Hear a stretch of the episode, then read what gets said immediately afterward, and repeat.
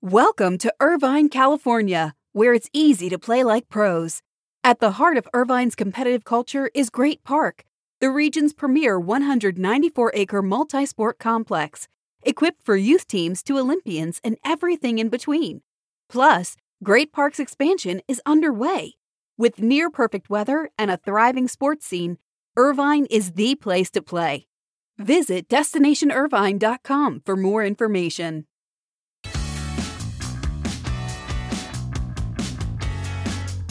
Well, I'm sure you've heard it before, so I apologize for being trite but this will be a Masters unlike any other we have seen before. That's our lead story for the morning buzzcast. Today is Thursday. It's November 12th. I'm Abe Madkour. Good morning. Hope everybody's doing well. Yes, the Masters formally starts today in Augusta. The weather right now looks very iffy. The opening round looks very wet and soggy.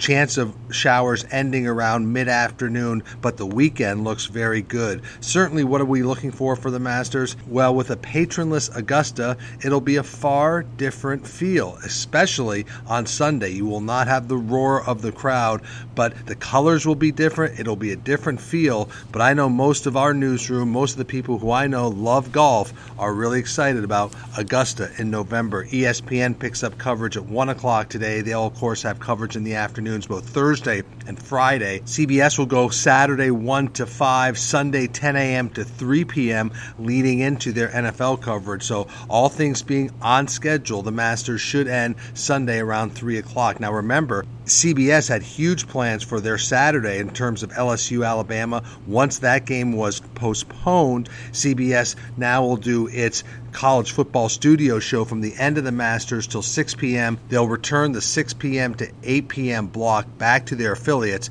That, of course, would have been the LSU Alabama game. Let's shift to college football because it's a very delicate situation, really worth keeping an eye on. On Wednesday, Georgia Missouri became the fourth game postponed in the SEC alone. Later in the day, Ohio State, Maryland canceled because of a coronavirus outbreak at Maryland. So this is all very, very delicate right now. SEC Commissioner Greg Sankey said it was a week unlike any other. He said he is certainly shaken, but not deterred. Sankey's leadership during this entire process has been really outstanding. He's been very, very resolute. He's been very steady. He hasn't made any decisions till he felt he is needed to. So obviously, as he admitted, he feels very shaken, but continues to be steadfast that they can continue. Now, he downplayed the possibility of a bubble for the college football playoff, saying that idea existed mainly in the realm of college basketball and not applicable to college football. But again, we have to see how many games they're able to continue to play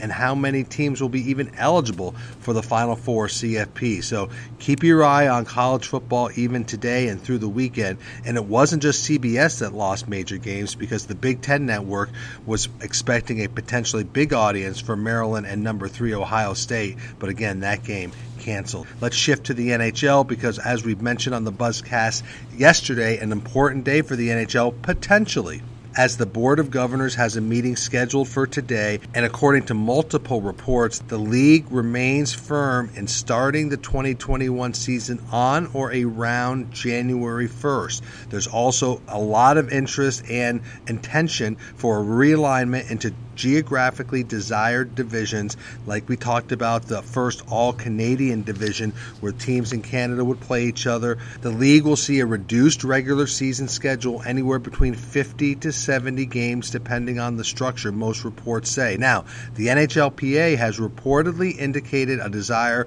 to play a full 82 game schedule, according to the New York Post, but that would take the league into the summer months, and reportedly, the league does not want to go into the summer. They want to crown a Stanley Cup champion sometime in June and then get on schedule for a more consistent schedule for the 21 22 season. Let's go to the NFL. They are through nine weeks. So they are on the back half of their schedule. They are looking straight toward their playoffs and Super Bowl. After nine weeks, viewership for the league is down 6% from last year. It's averaging 14.86 million viewers for its games. That's down, like I said, 6%.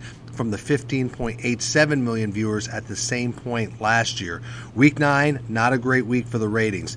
CBS led the way with Steelers Cowboys, which is not surprising. That was up 1% from its window last year, had 22.7 million viewers on Sunday. But the primetime games were down big time. The Saints blowout of the Buccaneers on Sunday Night Football was down 24% on NBC.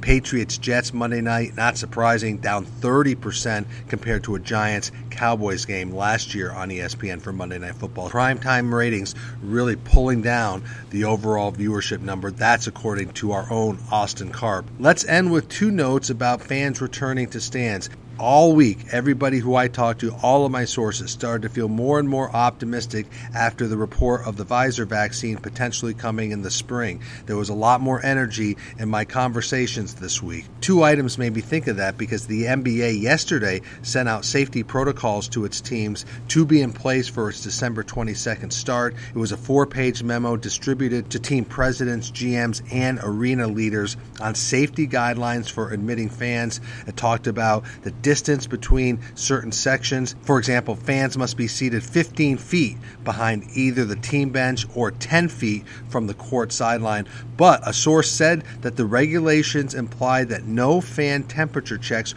will be required for fans entering the arena. So those guidelines were reportedly sent to teams yesterday. Teams that can allow fans into their building based on local protocol will now use those guidelines going forward. Interesting story out of Billboard has that Ticketmaster, in preparation for concerts potentially returning next year in 2021, has been working on a framework for fan safety. And that includes using smartphones to verify fans' vaccination status or whether they've tested negative for coronavirus within a 24 to 72 hour window.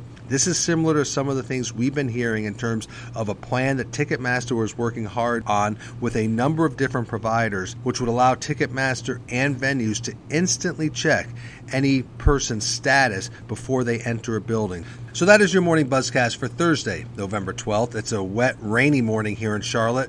Weather doesn't look great in Augusta National for the first round of the Masters. Supposed to be clearing later in the day and supposed to be good for the weekend. I'm Abe Madkour. Enjoy your Thursday. Stay safe, stay healthy, be good to each other, and I'll talk to you tomorrow.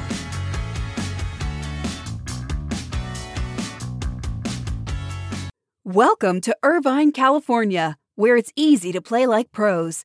At the heart of Irvine's competitive culture is Great Park, the region's premier 194 acre multi sport complex, equipped for youth teams to Olympians and everything in between. Plus, Great Park's expansion is underway.